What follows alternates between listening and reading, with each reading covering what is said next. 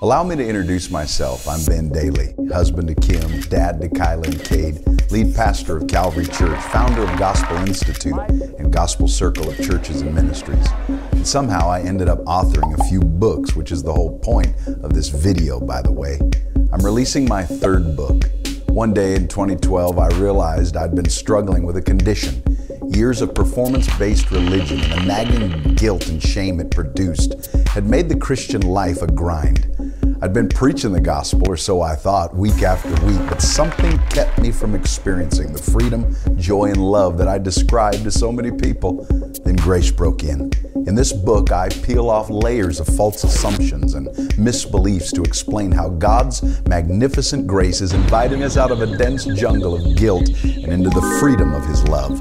So, without further ado, I present my new book, Captured by Grace Be Free from Fear so you can really live. Church, if you'd lift your hands up high, whether you're here in person or online, Father, I thank you for your presence today. I thank you for the anointing that makes preaching easy and hearing your word a sweet delight. Today, I thank you that I'm in a church that loves the gospel. We want more than milk, we want more than bread. Today, we say we want meat. So, our prayers feed us until we want no more.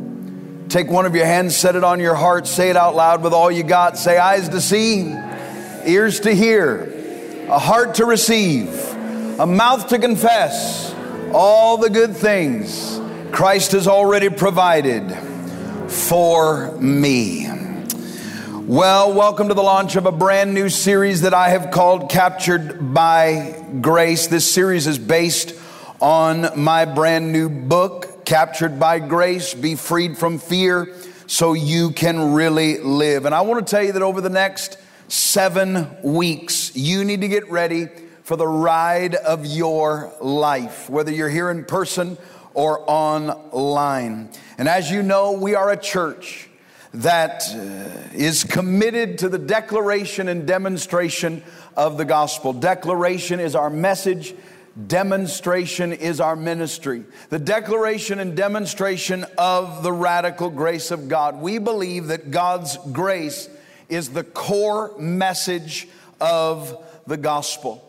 If you will today, go with me please to Hebrews chapter 10. And while you're going there, I've got to give you a warning. The gospel that you are about to hear preached today is not just for babies or children, it is for adults.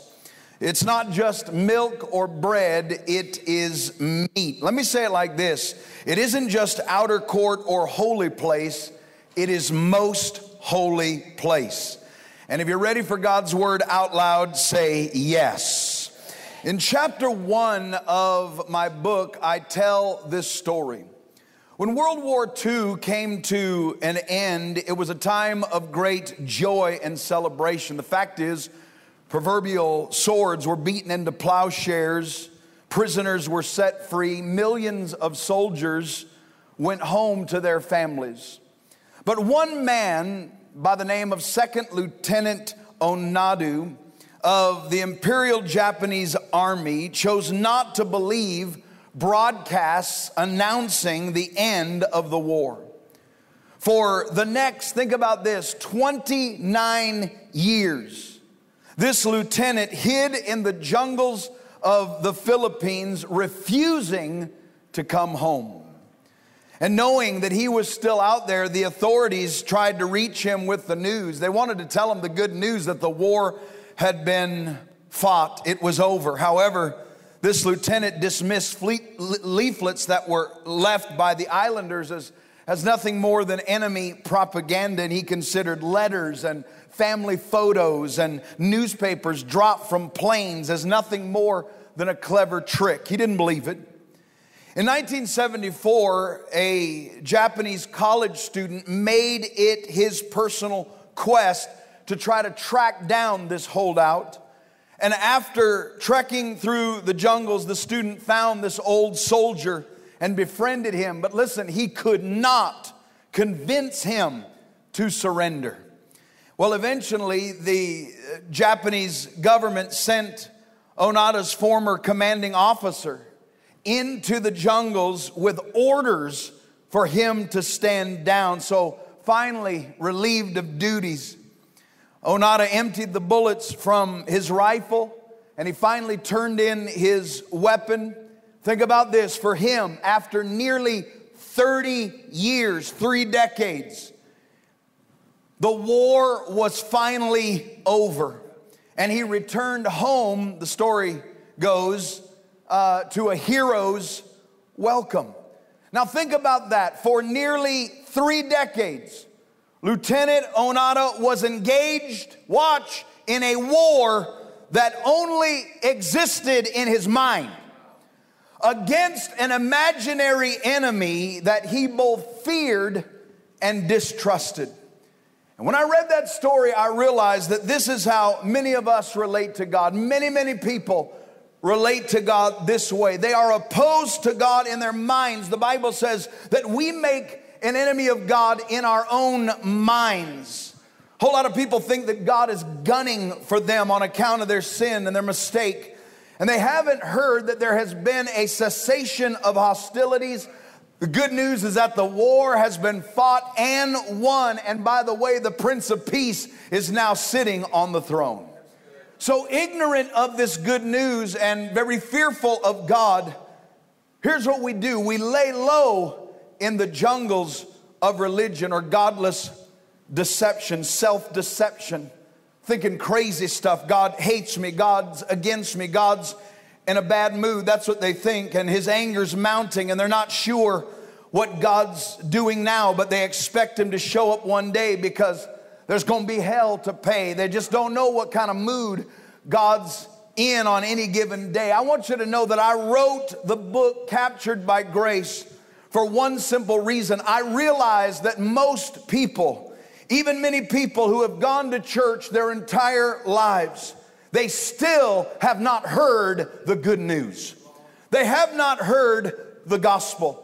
When I say the word gospel, it simply means good news. They've not heard the good news. How do I know? Because most are unsure of who God is. They're unsure of what He thinks about them, about what He believes true about them. Or perhaps they've heard the gospel, but they don't believe it. It just does not fit in their grid. So, what do they do? I'll tell you what they do. They live their lives under a lie. Here's the picture remaining in the jungle, right? Fighting a war that's already been fought, that is over, refusing to come home. Friends, I'm telling you, it is time to be captured by grace. This is the message for the world. And I'll tell you why. Most of us have lived or are currently living in this kind of jungle spiritually. And I believe that Jesus, our commanding officer, gracious commanding officer, is stepping into our jungle and he's calling us to freedom. And I'm gonna tell you that it is a radical kind of freedom. But for many people, freedom is an uncomfortable proposition. Freedom is really a bad word, it's a scary word for people who have been trained to live under legalism and live under moralism. In chapter one of my book, I talk about both of those legalism and moralism. And just like when God, here's the picture, delivered the Israelites into freedom from that harsh rule of the law under Pharaoh in Egypt, it did not take long for them to demonstrate that they did not know what to do with this new freedom that they were given. God had delivered them, He'd offered them a deliverance. Here's the picture from law to grace, from Egypt to the promised land. But as soon as they had their freedom, as soon as the Red Sea swallowed up Pharaoh's armies behind them, the fear and the frustration began to set in. They're saying things like this What are you talking about, Moses? Who you think you're dealing with? Who's, you know, gonna feed us now? Who's gonna provide for us now? Who's gonna take care of us out here in this God forsaken wilderness? Yeah, we were oppressed in the land of Egypt. Yeah, we were beaten up, we were burned out, we were broken down from 400 years of slavery, but you know, I think we kind of bonded with our captors and we'd slowly gotten used to the idea that even though we're slaves, we're in bondage, at least we were guaranteed three square meals a day. And now you're telling us to trust. You're telling us to blindly trust that the God of our ancestors is going to provide quail and manna and springs of water to sustain us. Every day you expect us to walk through this desert, and you're telling us that our shoes are not going to wear out and we're going to follow a pillar of fire by night and a cloud by day. This freedom thing is scary. It is unpredictable. Can't we just go back to Egypt? In other words, can't we just go back to bondage? And sadly, I'm telling you, that is how a whole lot of people, too many Christians, live their lives. They're set free by the grace of God the moment they trust in Christ. But come on, dwelling in freedom, walking the pace of grace, living by faith without a bunch of religious rules and regulations that sounds, Pastor, come on, a little loosey goosey to me. I'd rather go back to Egypt. I'd rather go back into my former jungle where at least my surroundings were familiar, even if I was miserable there. Oh my God.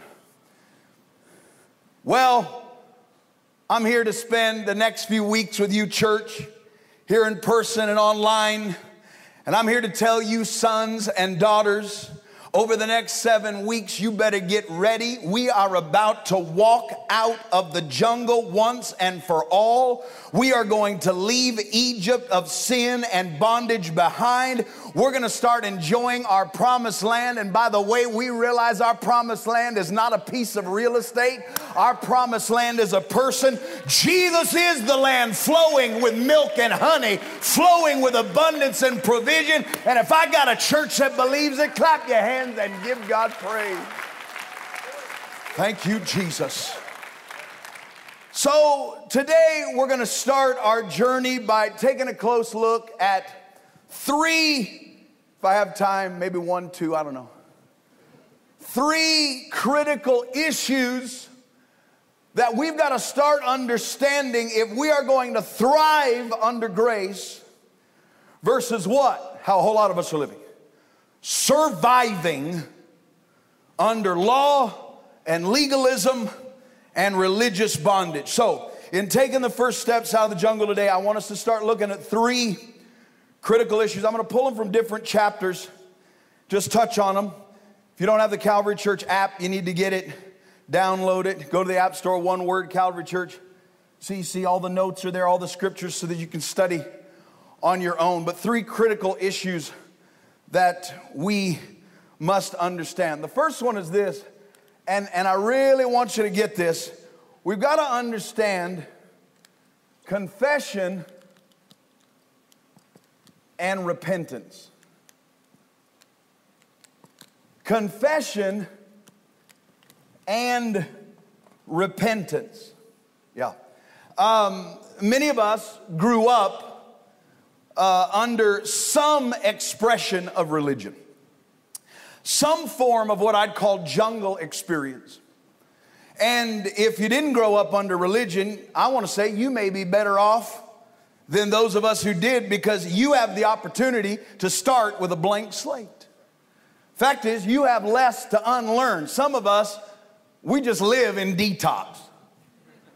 We're coming out from this stuff. But whatever the case, most of us have heard about these ideas right here confession and repentance. And by the way, these are beautiful words. I love these words. And how sad is it that these words have been mangled in the machinery of religion? They're beautiful words confession and repentance. And for people who grow up in the, in the Catholic tradition, the view they have of confession is what? Well, I got to go and I got to sit down with the priest and then I got to bare my soul of all the little naughty things that I did over the last, you know, well, since the last time I've been here. And then the priest is going to declare some kind of, you know, absolving of my sin. And then, you know, he's going to load me up with some penance, something to do in order to make up for whatever it was that, you know, I fell short of in my devotion to God. Catholic tradition. And then I got to mess with us Protestants a little bit because we may not go sit down with the priest.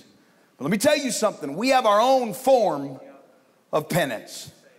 We'll tell ourselves that if we feel bad enough for long enough and work really hard to keep our little noses clean for a while, then God's displeasure will somehow be appeased. But no matter what stream of Christianity that you have come from, you've probably been told the importance, you've heard the word very beautiful word, confession. After all, well meaning people will say, well, doesn't the Bible say? I mean, First John 1 9, right? And then they'll just rip it out of context and just throw it at you that if we, if we, if we confess our sins, then He's faithful and just to forgive us. He'll, he'll, he'll dole out a little forgiveness if we do our part and if we confess our sins.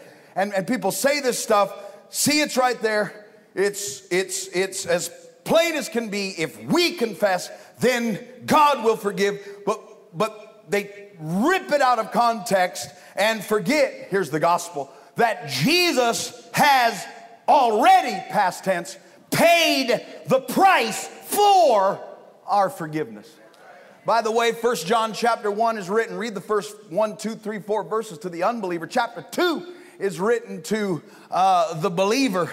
Uh, and so they just fail to understand that confession, I'm sorry, it is not a magic wand that somehow triggers God's forgiveness. Rather, confession simply means if we confess, well, if we what? What does it mean? If we agree with God. If we agree with God. Well, agree with what? Well, I, I, I did wrong and probably failed to bring you some glory.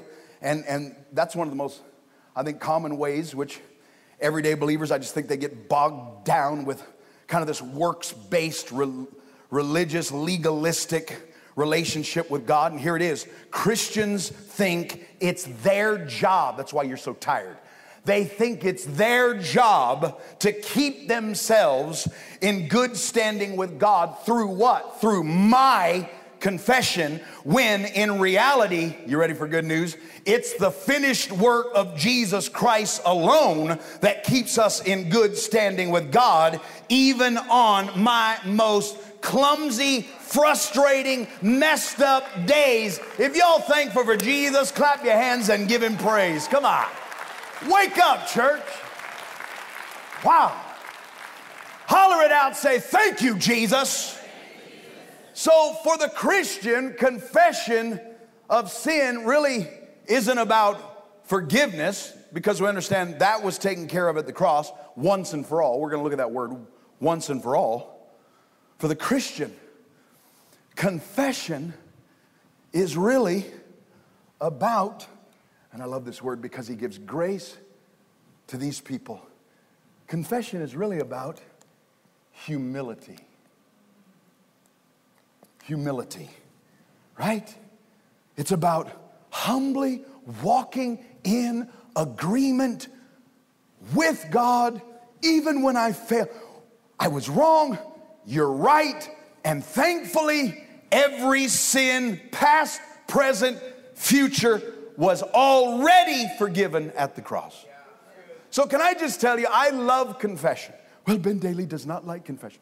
I confess more than you. I love confession. You ought to love confession. Watch this. I love confession when it's done properly.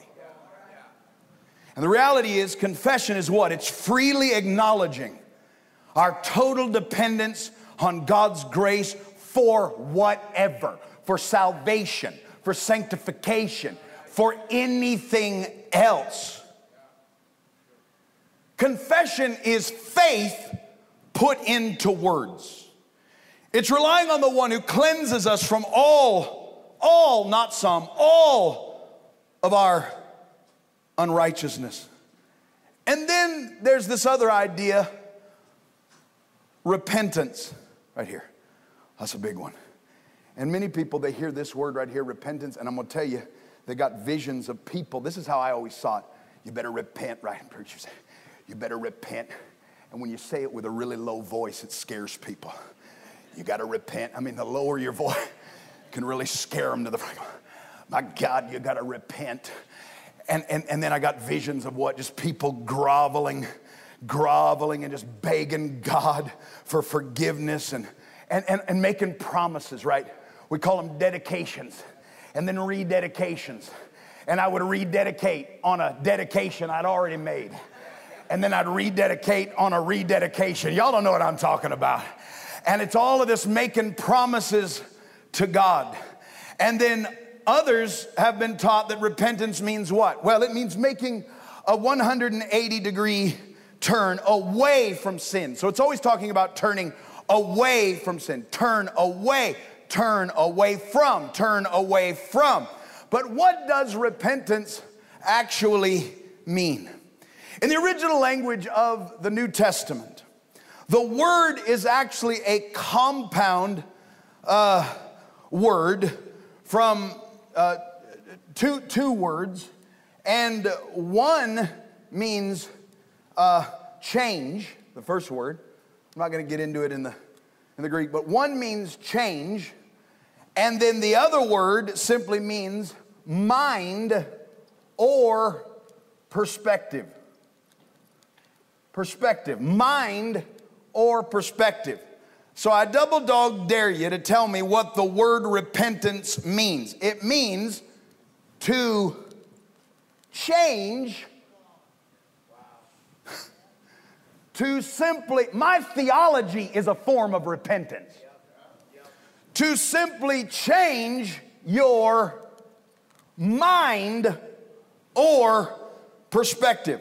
And where it gets a little dicey, y'all, and this is meat, but where it gets a little dicey is that oftentimes you will hear a preacher say something like, You better repent. You cannot be blessed. You cannot be saved. You cannot experience God's strength unless you repent. And what they mean by that is what? You had better feel really bad about yourself. You better feel real bad about yourself, and you better promise God, you better make a promise to God that you will make that turn away from that stuff. Now, it goes without saying, please hear me, church.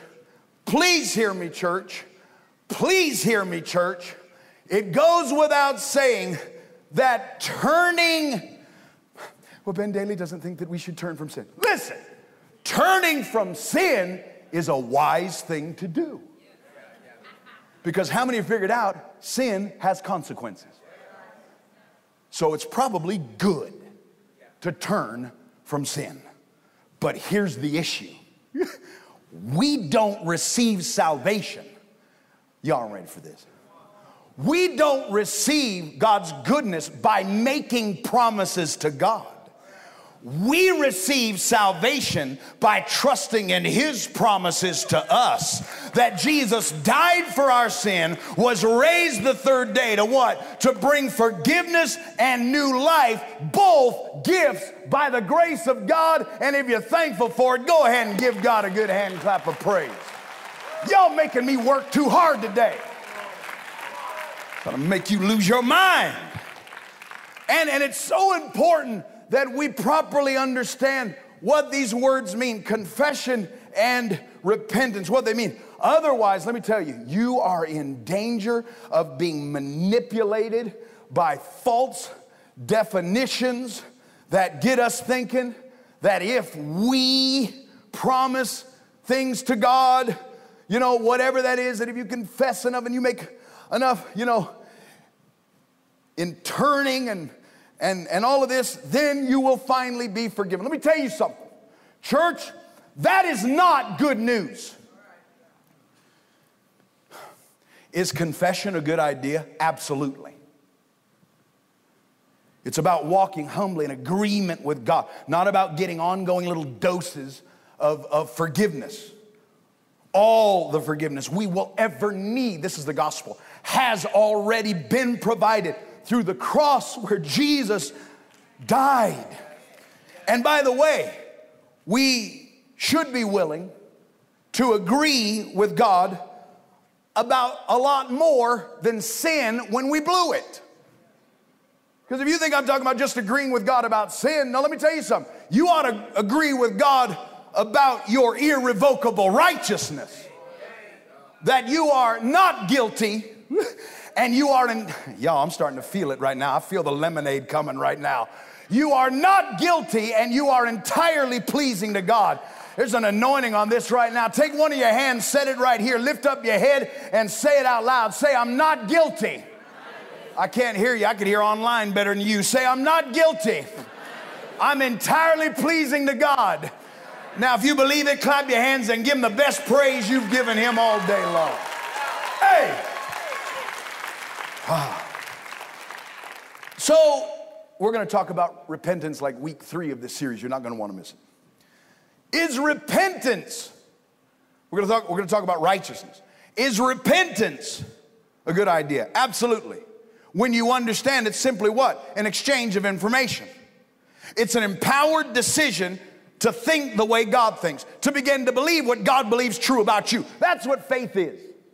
It's not you convincing God to believe something true about you. Faith is you finally agreeing with what God already believes about you. And I think a lot of us, a lot of Christians, miss what God wants to do through them due to what? Due to an unrenewed mind, due to false belief. True repentance is not primarily a sin issue, it's a faith issue. Because again, old covenant repentance was a sin issue. New covenant, the emphasis is a faith issue. Old covenant, we say no to sin.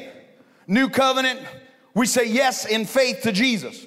So, what's religion? Religion is always turn from sin, turn from sin, turn from sin, turn from sin. That's all I heard. Turn from sin, turn from sin. You know what that makes you? Just a dizzy sinner.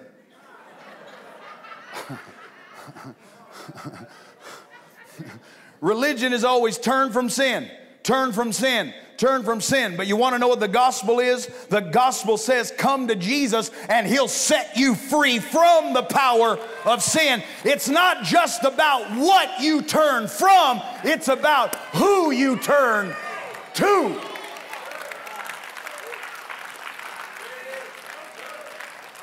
And you know who got, got uh, repentance down? The Pharisees. If anybody knew how to turn from sin, it was the Pharisees. And Jesus had a problem with them.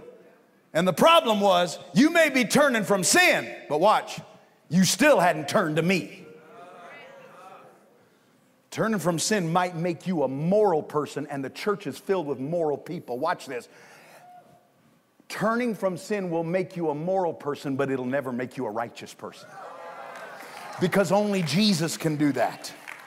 Only Jesus. So true repentance is not a response to sin, it's a response to love. True repentance doesn't happen because people see how bad they are, but rather it takes place effortlessly when people see how good God is. That's why Paul said repentance is an overflow of what? The kindness of God. He said it's the kindness of God that leads us to repentance.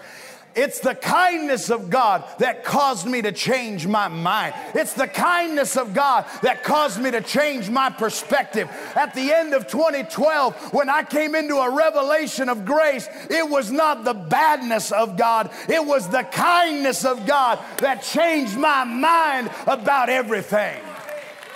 Wow. All right, let's move into the next part. Very important. I'm going quick. If we're going to live free under grace, as opposed to bondage, living under bondage, under law, we need to. Oh my goodness.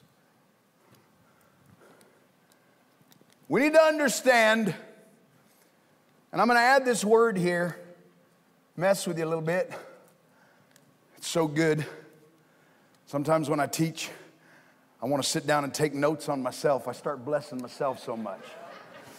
I want to say complete forgiveness. I want to use that word complete forgiveness. Again, we've been conditioned in the jungles of religion with this idea that God does what? He just administers just small, gradual doses of forgiveness over our lives when in reality, the Bible says He has forgiven us, watch this, once and for all. When I just said that, some of you have a hard time in your head believing that, but watch this. Your baby leaped in your womb. You have a hard time in your mind, but in your spirit, you say, That's right. And I'll tell you, here's, here's something for you to wrestle with. Just really grab hold of this a little bit today. What if I told you, I just submit, what if I told you that your sins are forgiven past, present, and future.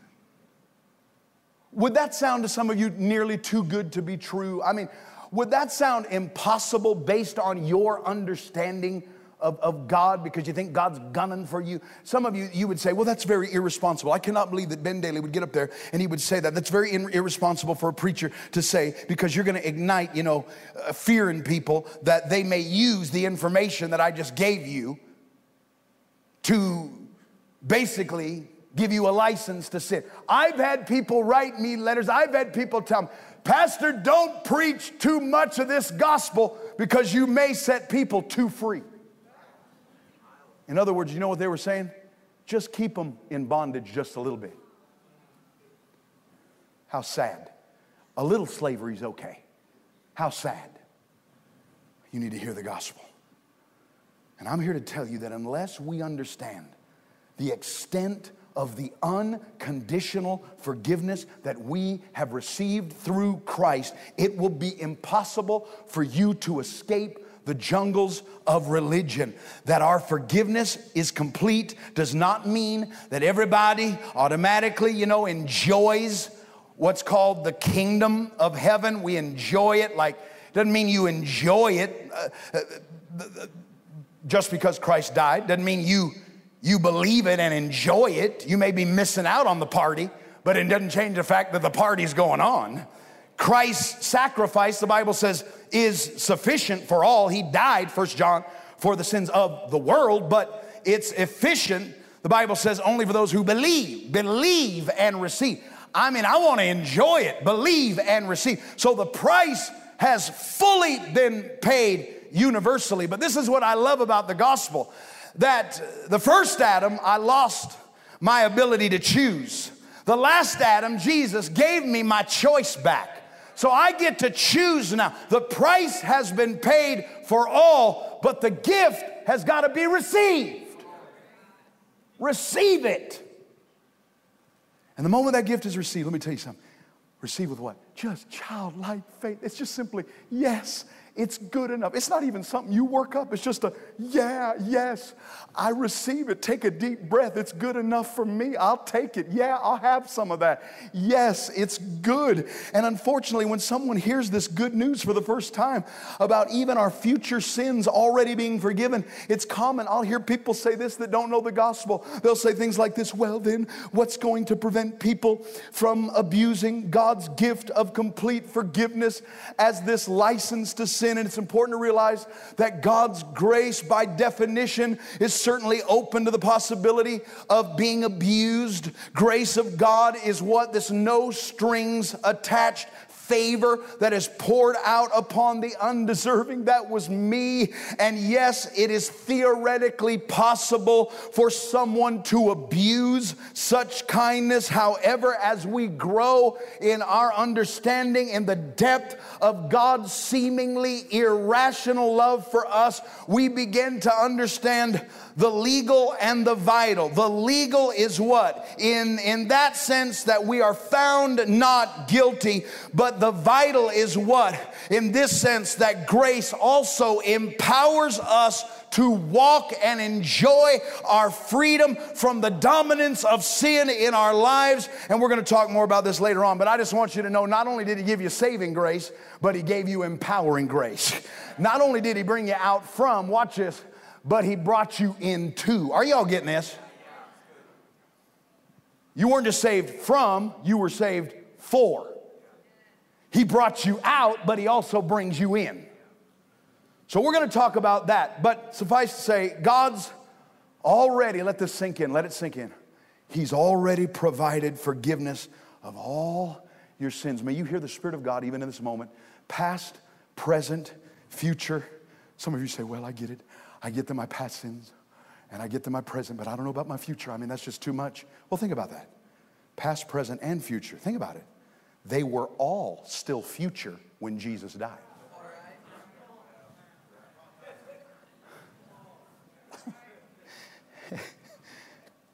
the fact that this sacrifice is eternal means that God applies it to all situations for all people and for all time. And I really believe that the book of Hebrews, are you there? The book of Hebrews is the most powerful book in the Bible describing the absolute finished work of Christ and his supremacy over law based religion. I want you to see this. The author describes this tedious religious duties that the priests had to abide by in these, in these Old Testament uh, times. And so look at verse 11, Hebrews 10, and just look how tired it makes you even reading it. Day after day after day after day. Every priest, this makes me tired, stands and he stands and performs. Look at that word.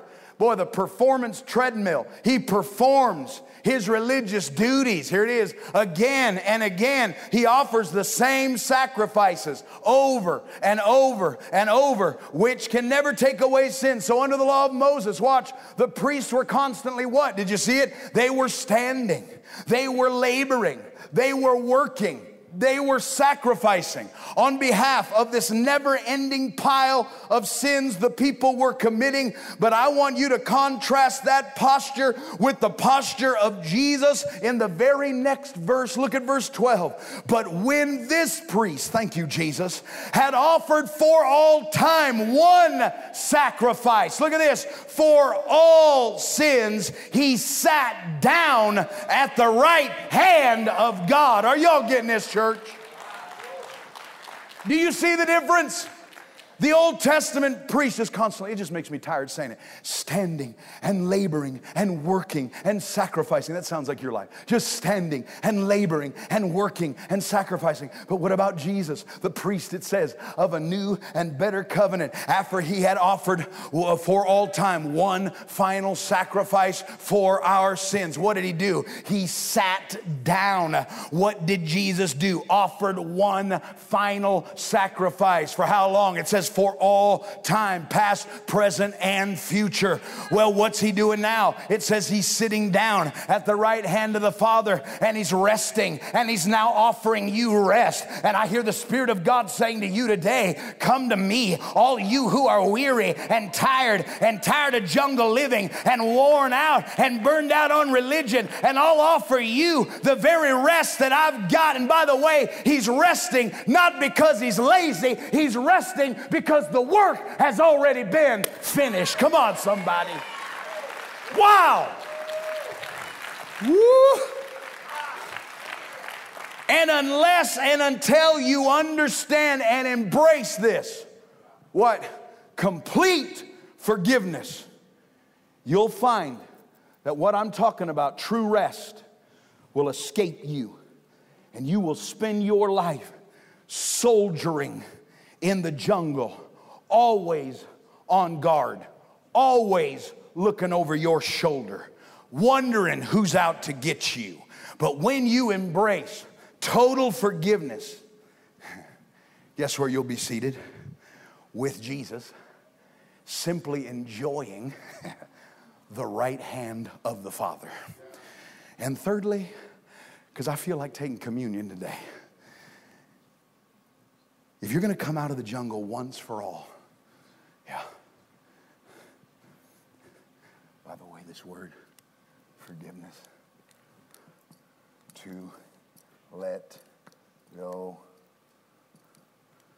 to let go. It's holding nothing against you. Yeah. Oh, this is a big one. Uh, you've got to understand covering, this is big, versus total cleansing. Covering versus cleansing. Covering versus cleansing. Because for years, here's what I would say preachers say this all the time, well meaning Christians say it all the time. They say stuff like this Lord, I thank you for covering our sins with the blood of Jesus. And, and, I, and believe me, I don't believe most preachers mean to do any harm when they make that statement. Most people don't. I, I, I, in fact, I used to say that kind of stuff before, you know, the Lord kindly illuminated the new covenant to me. But there's a big difference. Watch this. There is a huge difference between believing that Jesus has covered your sin and believing that Jesus has cleansed you from all your sin. In the old, say this out loud, say the cross. cross. Say it out loud, say the cross, cross. Changed, everything. changed everything. Do you believe that? Okay. Pre cross, right? Post cross. Where do you live? Well, then act like it. Pre cross, old. Post cross, new. Pre, if, then. Post, since, therefore. Covering, cleansing. I get it. You're right if you're living pre cross. Pre cross. In the Old Testament, we often read that God what? Covered sin. Watch. Anybody can throw a blanket over something so that it's out of you, but you know it's still there. And that's how some of you think the blood of Jesus works. That it just cup. And every once in a while you go back.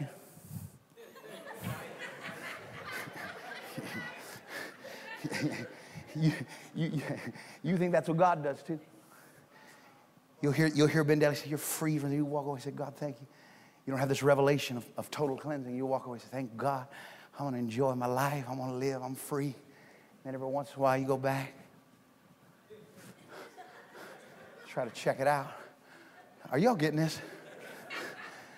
I, ju- I just want to teach you today. I told you it's going to be meat. I told you it's going to be meat. The animal sacrifices made by those Old Testament priests, they would cover the sins of the people, but they would never cleanse the people. And though, though the sentiment may, I get it, come from a pure heart when we say Jesus covered your sin, do you know what we're doing when we say that? We are actually insulting the finished work of the cross because we're failing to recognize that His blood accomplished more than bulls and goats. Stomping on His goodness. And jumping back to, to, to uh, Hebrews 10, look at verse 1 with me. I mean, this stuff is so meaty. Look at this. The law, pre, the law is what? Only a Say it out loud. Only a what? Only a what? Not the substance, it's only a what? It's a shadow of the good thing that's coming, not the reality itself. For this reason, it can never, by the same sacrifice, repeated over and over and over, year after year, make perfect those who draw near. Man, there's so much packed in this verse. If I stayed here, I'd be here all day, but I got to finish. I've got to point out that the law of Moses was only a what? It was only a shadow, not the substance. Only a shadow, not the substance. Let me say it like this not the real thing. Think about that when you see a shadow cast on the ground from around the corner, you realize that the shadow is not the real thing. Watch, but the shadow is what? It's alerting you of the real thing that's on its way. And that's what the sacrificial system of the Old Testament was designed to do to show people what? That the real thing is just around the corner. It's just a shadow of the real thing that's to come ain't nothing like the real thing, baby. Are y'all getting this? And because it's only a shadow, watch, it's only a shadow, it could never make anyone perfect. Yeah. But watch, it could point them to the real one coming. Messiah, could never actually do the work of the Messiah. It could cover sin, watch this, but it couldn't take away sin. Look at verse 4. Look at verse 4. It is possible for the blood of goats and bulls to take away sin? No, it doesn't say that. It says, impossible for the blood of bulls and goats to take away sin. And then he goes on to talk about Jesus who came to do the will of the Father by what? Offering himself. What a picture. Look at verse 10. And by that will, we have been made holy through the sacrifice of the body of Jesus. And here's that word once and for all. There's that declaration again. Once and for all. Isn't that beautiful? I'm just telling you, church, isn't, that amazing? Isn't that good news? And then verse 14, and I'll, I can't wait to take communion today. But verse 14 says what? For by one sacrifice, he, Jesus, has made perfect forever those who are being made holy. Do you see what this is saying? There is a difference between cleansing and covering. In the old covenant of Moses, sin was covered. In the new covenant of Jesus, sinners are cleansed and transformed into saints. And again, we're going to dive deeper into these realities and we're going to wash our imagination with these realities over the next few weeks, and you tell everybody if they want to enjoy freedom, come on and hear the gospel. But now I want to close by asking probably the most important question of the day So what? So what, church?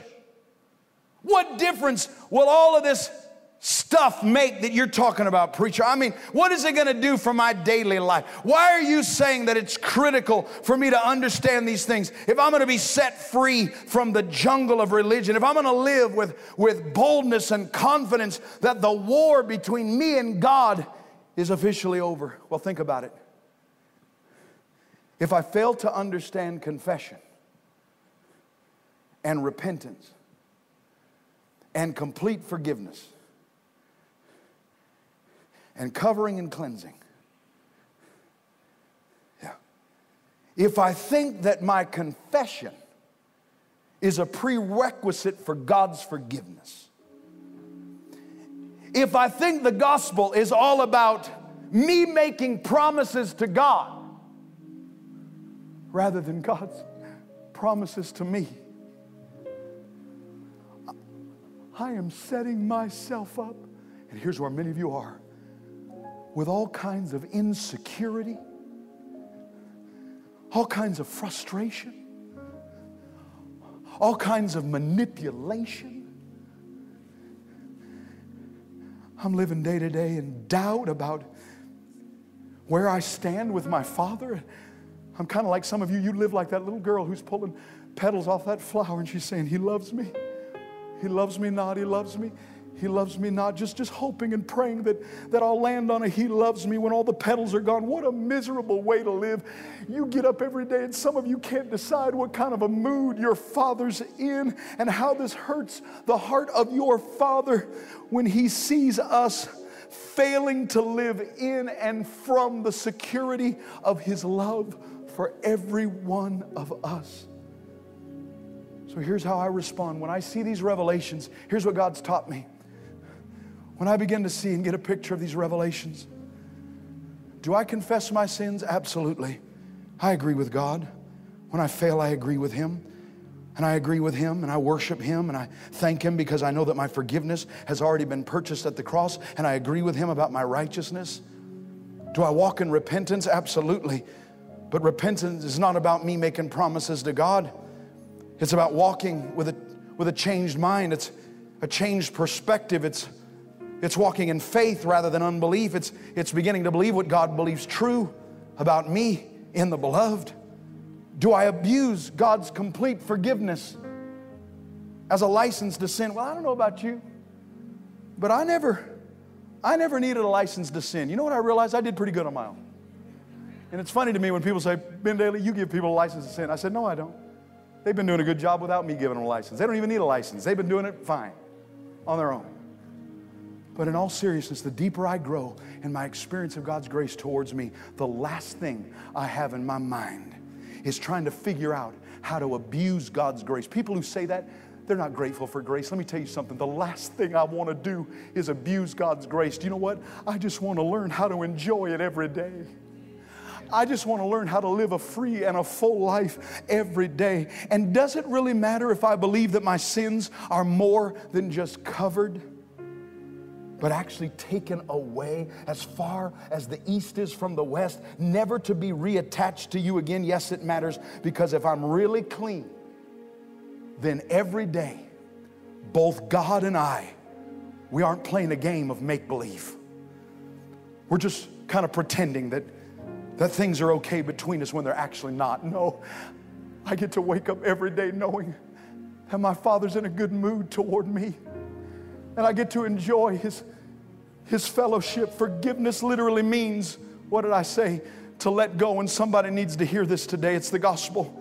Jesus has paid for my sin so that God could absolutely let go of any punishment, any penalty that I was ever responsible for. As a matter of fact, He didn't punish me, He punished the very thing that was destroying me. He he put down sin once and for all. As a matter of fact, Ben Dailey didn't say this. John the Baptist said, when he saw the substance finally arrive, it had always been shadow, but when the substance finally arrived, he said, There is the Lamb of God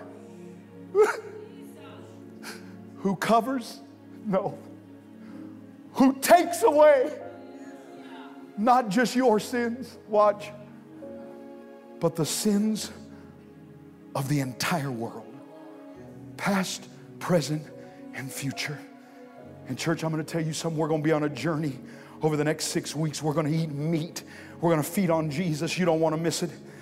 And we're going to dive deeper into the intricacies of the gospel and discover that everyone is captured by something. As a matter of fact, some of you have been captured by distraction. You've been captured by compromise. You've been captured by legalism. You've been captured by moralism. You've been captured by man made religiosity. You've been captured by churchianity. You've been captured by the jungle of believing that you and God are at war. But, church, can I ask you before we walk out of this place today, would you lift up your hands and would you hold them up high? Would you lift up your head? Come on, lift up your head. Begin to look into the realm of faith. Begin to see everything I've declared over you today and just begin to thank Him because I declare Jesus comes to declare. And it's our message here at Calvary Church. May you hear it, lower floor, upper tier, and everybody online, may you hear it. The war is over. And the only way that we're going to grow into fully mature believers is when we truly believe that we have been captured by grace. And by the way, the proper response to grace is gratitude, gratitude, and more gratitude. So for the next 30 seconds, lift up those hands, open up your mouth, and just begin to thank Him right now. Come on. All over this place, just begin to thank Him. Don't ask for anything, just, just thank Him right now. Come on. Just begin to thank Him right now. Thank you, Jesus. Thank you, Jesus. Thank you, Lord. Thank you, Jesus. Come on, with hands lifted, your head lifted, just, just receive His love today. You're being captured right now by grace. Come on, come on, come on. Thank you, Jesus.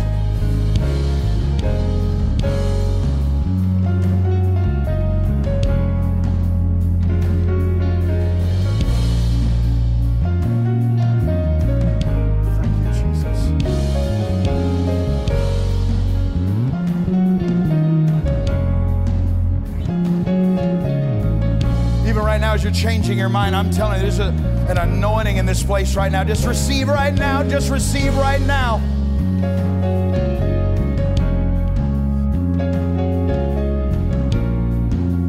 Thank you, Jesus.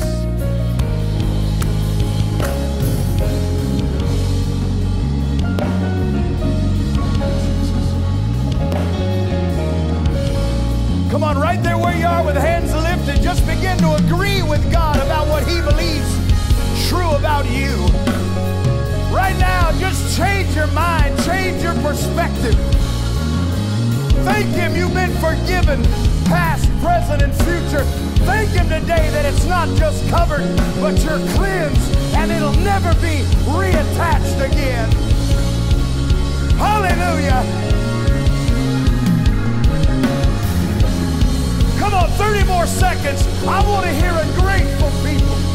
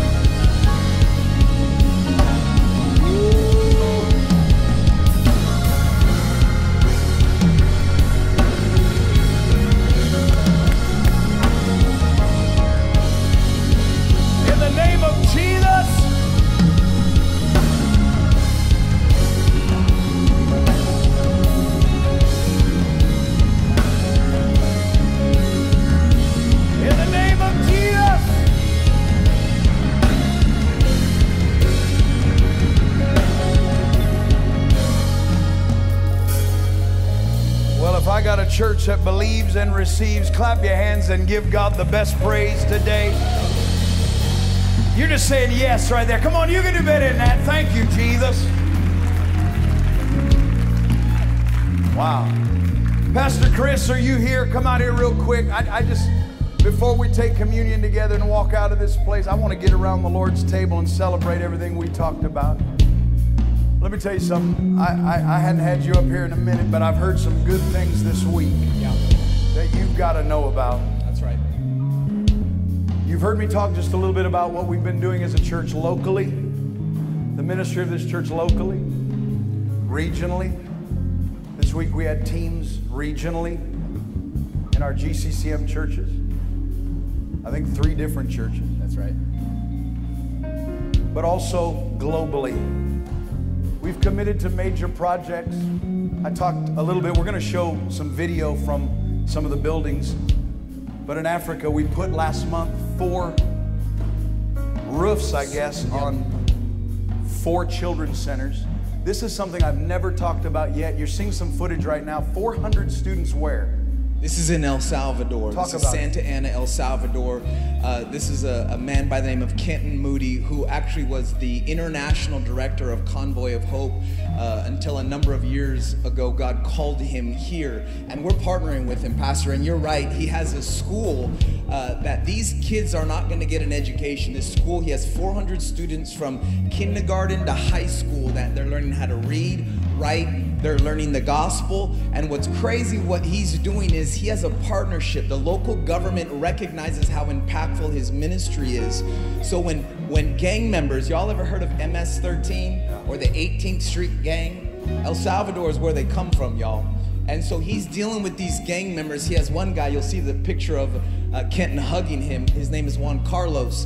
Got saved, got was in prison, murdered two people, came out, got saved, got baptized, Listen. and then his entire family came and got saved under the gospel. Wow. That's what we're partnering with. Well, let me just, let me just say, let me just say, we not only we not only declare declare this gospel, but we demonstrate it That's right. in a tangible way. Church, I'm only going to highlight this one, but just this month, we've given over $10,000 to this project. And I want to say thank you to you because you're not only making a difference locally, but globally. That's right. And I want to say a big thank you to you because the first of everything we give goes to ministry, to our orphans. That's right. To our uh, um, our, our foster care, Yep. to um, the, the, the ministry through Dallas Metro, our, our, our, our ministry uh, overseas. Continent of and, Africa. and I want to say thank you for what you've done even this month, just to put the word out to our community that we're here. I think we're on in the Metroplex. I've had people tell me all week, hey, I saw Calvary on billboards everywhere. There's like nine billboards. But I want to say this today, and I'm just throwing it out there. Come on. We have a meeting this week. That's why I asked you to come out here. We were asked just this week something open that I was not expecting, but one of the number one time slots that you never get in one of the top television stations in the Metroplex, 2.6 million households. Stop me if I'm wrong. Yep. And Calvary, they want Calvary Church to be the message that's going out to the Metroplex. Okay, so, so Pastor Ben, that's great. Let's do it. How many thankful the gospel's free? Yeah, come on. Okay, put your hand down. The gospel's free, but taking it to the world costs. There you go. There it is. That's, That's right. why we get to do this, we get to give. And here's what I'm going to say today. I don't know why I'm saying this, but I feel like today I just want to throw it out there. If you're under the sound of my voice, whether you're here in person or online, and something in you says, I want to help do this project. Yeah. Maybe there's a businessman, maybe there's somebody with a company, maybe there's just somebody at home that says, I want to give toward this to see a chunk of the year. We don't know what's going to happen. We're going to the meeting this week. But we're throwing it out here to say if we believe this message, That's right. is That's good right. enough and we get to get it out everywhere not just not just it's best through us Yeah. but also through great platforms That's right. we're going to do everything we can if that's you reach out to us this week because we're going to go to this meeting and just trust god do we know how we're going to do it no but we're going to trust god That's right. so before before we go, we can't do it without you. We need everybody that says I'm going to give God what's first and what's best, not what's least and last. Our hosts are coming forward right now before we take communion and walk out of this place. I want you to prepare your generosity right now, whether it's digital or envelope. And after you give today, I want you to prepare your communion elements. Get them out, open them up, get them in your hand, lower floor, upper tier, and online, because we're going to receive together as a community of faith, celebrating what? Oh, I don't know. Come on. Celebrating a whole lot. That's right. So that's what we're doing. Father, I thank you today for every giver, every person. We don't we don't give today because we're cursed. We give today because the curse has been broken. We don't give today because we don't feel like you're a good father and you haven't blessed us. We give today because we've been blessed with all things pertaining to life and godliness. So we give our first and best. Speak a blessing over every giver. Father, I just declare over every person that is holding a seed, it's a seed of faith where they say, I trust you as my source, not my paycheck, not the government, it is you. I speak multiplication in Jesus' name as you give.